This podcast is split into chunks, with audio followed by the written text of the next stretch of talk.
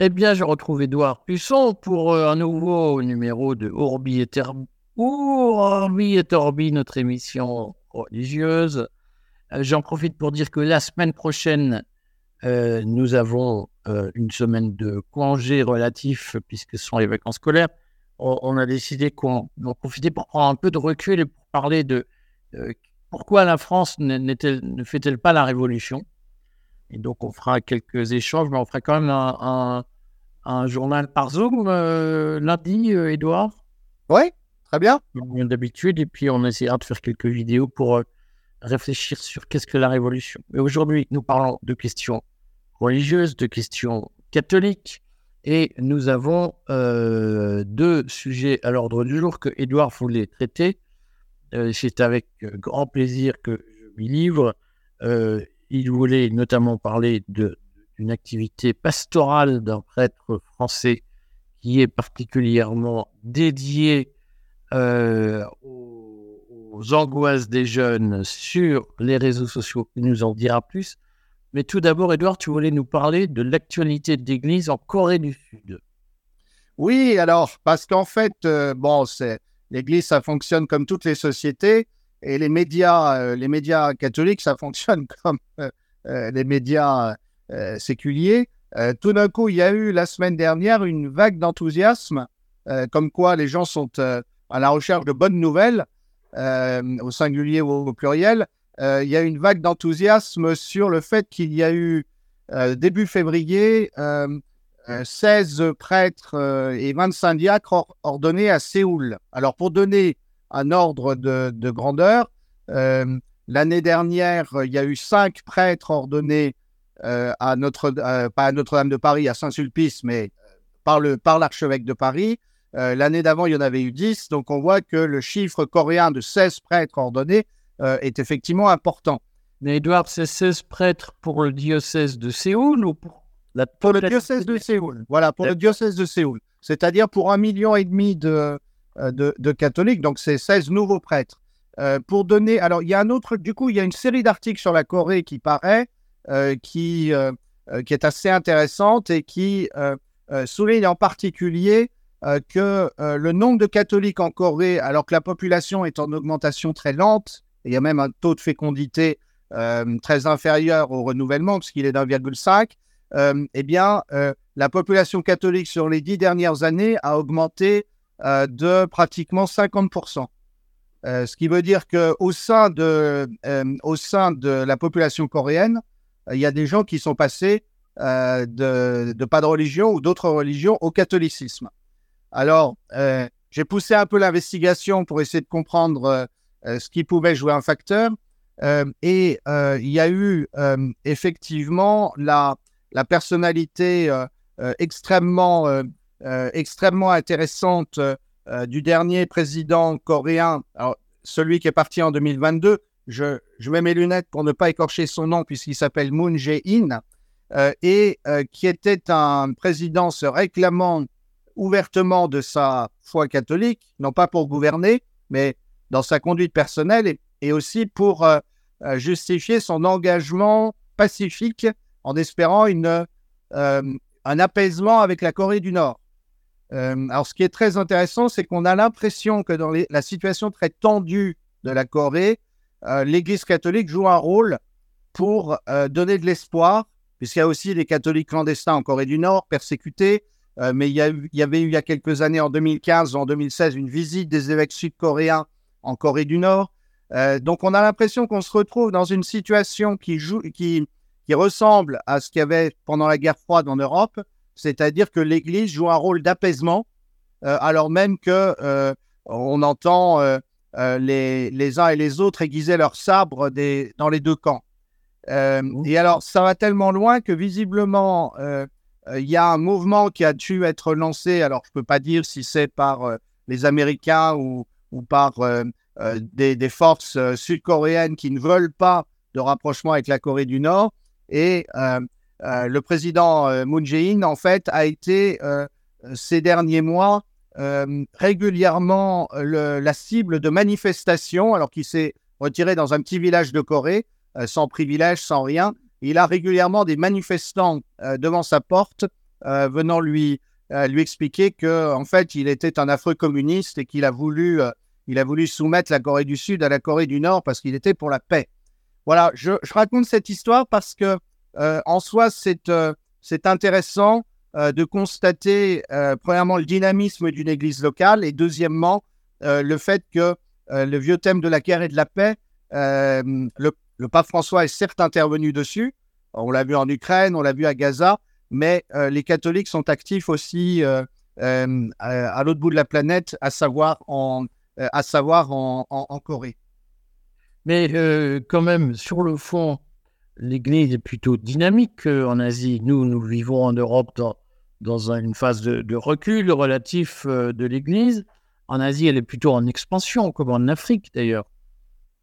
Oui, alors il y a un, sujet de, il y a, un sujet d'interrogation puisqu'il y a une contradiction, bon, sans, tomber dans, les simplismes, mais euh, le dynamisme religieux est souvent facteur de, euh, fécondité démographique. Euh, il y, a souvent des taux de fécondité élevés dans, les pays à forte pratique religieuse. Alors là, on a le cas d'un pays comme la Corée euh, où ça se passe différemment puisque la fécondité est basse, euh, même si elle est plus élevée parmi les catholiques que chez les autres, mais elle n'est pas, elle n'est pas effectivement à, l'unisson avec ce qui se passe du point de vue du dynamisme religieux dont je parlais. Plus généralement, oui, il y a un fort dynamisme, on peut citer euh, les, Philippines, euh, on peut citer euh, la, effectivement la Corée. le pape s'est rendu en, Mongolie extérieure, c'est une toute petite minorité, mais il a tenu à la, à la mettre en valeur. et on a aussi un beau dynamisme du catholicisme japonais. quand je parle des catholiques, bien sûr, il ne faut pas oublier que le protestantisme est très présent en Asie, par exemple en, en Chine populaire, il y a plus euh, de protestants, il y a 5 à 6 fois plus de protestants que de catholiques. Donc oui, c'est un continent dynamique. Mais les protestants sont, eux, plutôt agités par euh, les États-Unis, par les, dénominations religieuses euh, des évangélistes américains. Alors, ça dépend, ça dépend des pays. je pense qu'en Chine, ça ne joue aucun rôle, dans le sens où la, la, question est surtout celle de la, de la survie. Euh, pour, euh, pour les chrétiens chinois qui sont mis sous forte pression par le, par le pouvoir communiste. Euh, en revanche, oui, dans d'autres pays, très clairement, un peu comme en Amérique latine, on a, on a une forte pression américaine. Est-ce qu'on peut dire aujourd'hui que l'Église, l'Église de Rome, parie plus sur l'Asie et l'Afrique que sur l'Occident en général et au sens large? C'est difficile à, dire. Je pense, je pense que euh, il y a euh, effectivement le sentiment diffus que le catholicisme est en recul en Amérique latine euh, et en Europe, et qu'il est au contraire dynamique en Asie et en grande progression en Afrique. donc oui, de ce point de vue-là, on peut répondre à la question. malgré tout, euh, on, voit bien que dans le cas de l'Europe, euh, pour, euh, on, va, reparler après du, père Mathieu Raffray, qui est un bon exemple. Dans le cas de l'Europe, il, y a, des poches de dynamisme, mais qui ne sont pas forcément celles qui sont dans la, ligne, du parti, si j'ose dire. Ce c'est pas forcément les, partis de l'Église que le, pape François préfère. Il les trouve trop conservatrices, trop traditionnelles. bon, globalement, ce que je raconte sur la Corée donne euh, oblige à poser l'hypothèse aussi d'un pape venu d'Asie euh, d'ici euh, d'ici quelques décennies au plus tard. on, on, a déjà en tête le nom de, ce pape possible d'Orient Non, c'est un sujet dont on pourra parler. On pourra faire un tableau des cardinaux les, plus, les plus importants. Alors, on, on, mentionnait la dernière fois, et on va essayer de l'interviewer, le cas du cardinal Pizzaballa, le, le patriarche latin de Jérusalem, euh, qui, semble avoir euh, une très bonne cote euh, au sein de l'Église, mais on n'a pas, pas encore de vue globale, mais c'est très bien, le courrier des stratèges va, va se livrer à ça, et ça sera utile pour les cardinaux aussi, avant qu'ils entrent en conclave, parce que ce n'est pas simplement une boutade, hein. on sait qu'aujourd'hui, beaucoup regrettent de ne pas avoir mieux connu Bergoglio avant de voter pour lui. On fera une émission en latin ce jour-là. Ah, tu voulais nous parler de ce prêtre Père Raffray, c'est ça? Le Père Raffray, voilà, son livre. Alors, mets-le bien devant l'écran, voilà. Voilà. il a écrit un livre qui s'appelle Le plus grand des combats. alors, le Père Raffray est un. Vous pouvez le trouver facilement sur Twitter, surtout sur Instagram, si vous êtes des fanats d'Instagram. Euh, alors, c'est un cas intéressant parce que c'est un prêtre qui se dit ouvertement euh, euh, traditionnaliste. je crois qu'il est de la communauté du Bon Pasteur. et il porte la soutane. il vit où? il a, Alors, je ne sais plus où il est basé. Comme il est dans un, institut religieux, je crois qu'il bouge pas mal. Il est en France. Il est en France, bien sûr, oui, il est en France.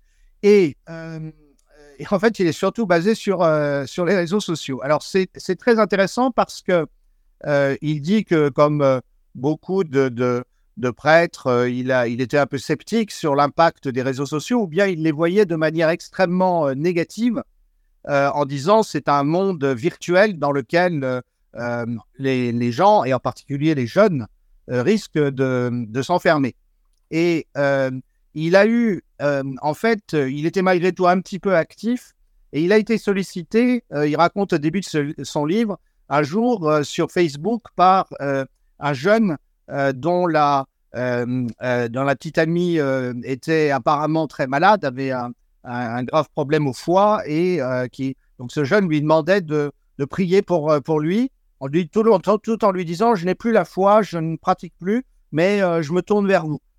Et euh, le père Raffray a lancé euh, tout un groupe de prières, euh, comme ça, presque involontairement, parce qu'il en a parlé à quelqu'un qui a mis ça sur les réseaux, etc. Et quelques jours après, le garçon lui écrit et lui dit Ma petite amie va beaucoup mieux. merci. Est-ce que je peux venir vous voir pour que vous me parliez de, pour, vous me parliez de Jésus, pour que vous me parliez de, de la foi et, et, il dit que pour lui, ça a été un déclic parce qu'il a découvert un continent entier qui était euh, d'ailleurs euh, aussi le produit du Covid, des, confinements, et qu'il a vu qu'il y avait, en fait, il, dit dans son livre, je me suis mis à chercher tout ce qui parlait de la vie sur les réseaux sociaux. C'est-à-dire qu'on a l'impression que un monde virtuel, que les gens s'inventent des identités, mais il dit il y a, il y a des vraies détresses psychologiques, sociales, des détresses générationnelles qui, qui, se, qui, se, qui s'affirment, et euh, en fait, euh, il faut être à l'écoute.